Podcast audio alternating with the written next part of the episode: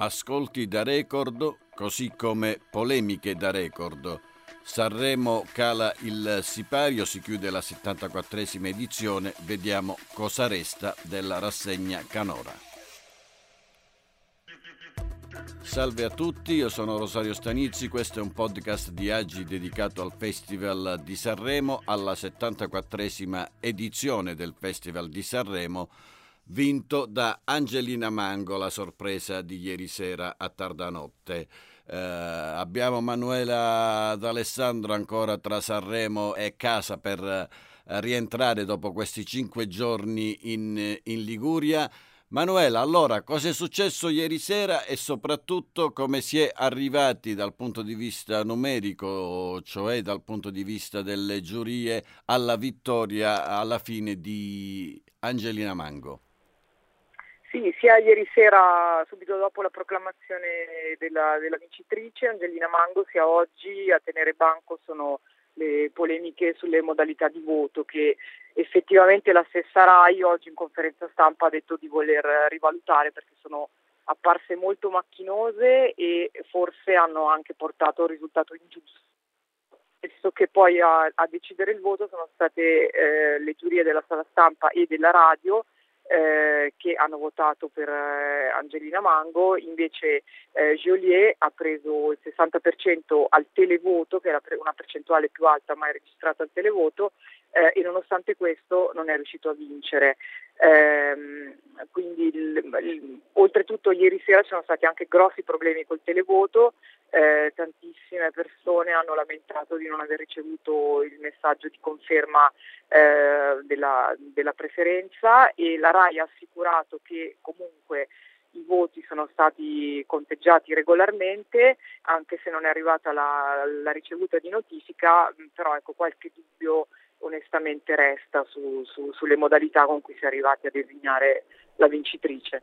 Insomma, un sistema macchinoso sicuramente da, uh, da, rivedere. Si è chiuso il quinto festival di Amadeus, il quale ieri sera ha ufficialmente detto che non, non ne farà altri, anche se la RAI ha subito dopo frenato dicendo ne parleremo nei prossimi 15 giorni. Sei proprio in viaggio di ritorno, in pillole, cosa ti porti dietro di questo festival?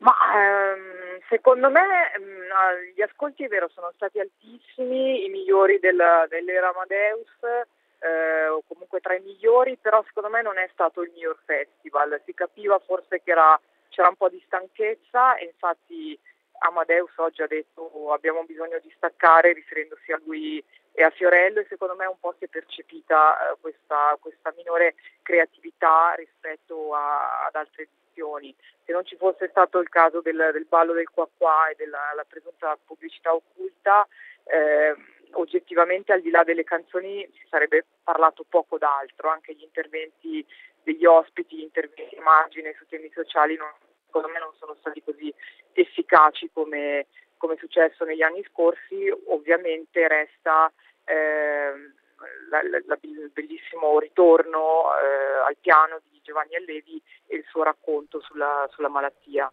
Certo, forse il momento più alto è proprio quello di Allevi. Eh, podio a parte, qual è la canzone secondo te più penalizzata dalle varie votazioni che comunque eh, rimane tra, tra, le cose più belle sentite a Sanremo, ma che non ha ottenuto premi e che non è arrivata in alto?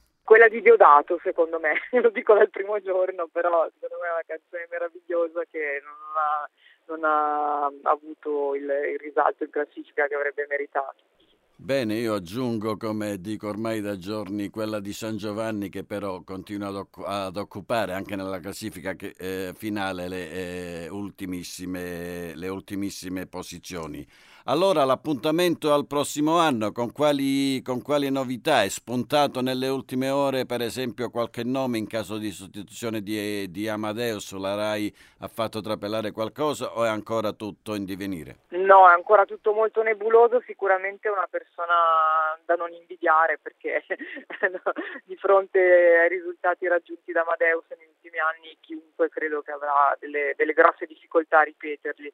L'eredità sarà sicuramente pesante. Buon rientro a Manuela, grazie a tutti per averci seguito in questi cinque giorni di festival, grazie soprattutto al nostro tecnico Francesco Colagrande per la pazienza e per la competenza con cui ci ha accompagnato in questi giorni. Io sono Rosario Stanizzi, questo è un podcast di Agi, il Festival di Sanremo è finito, alla prossima.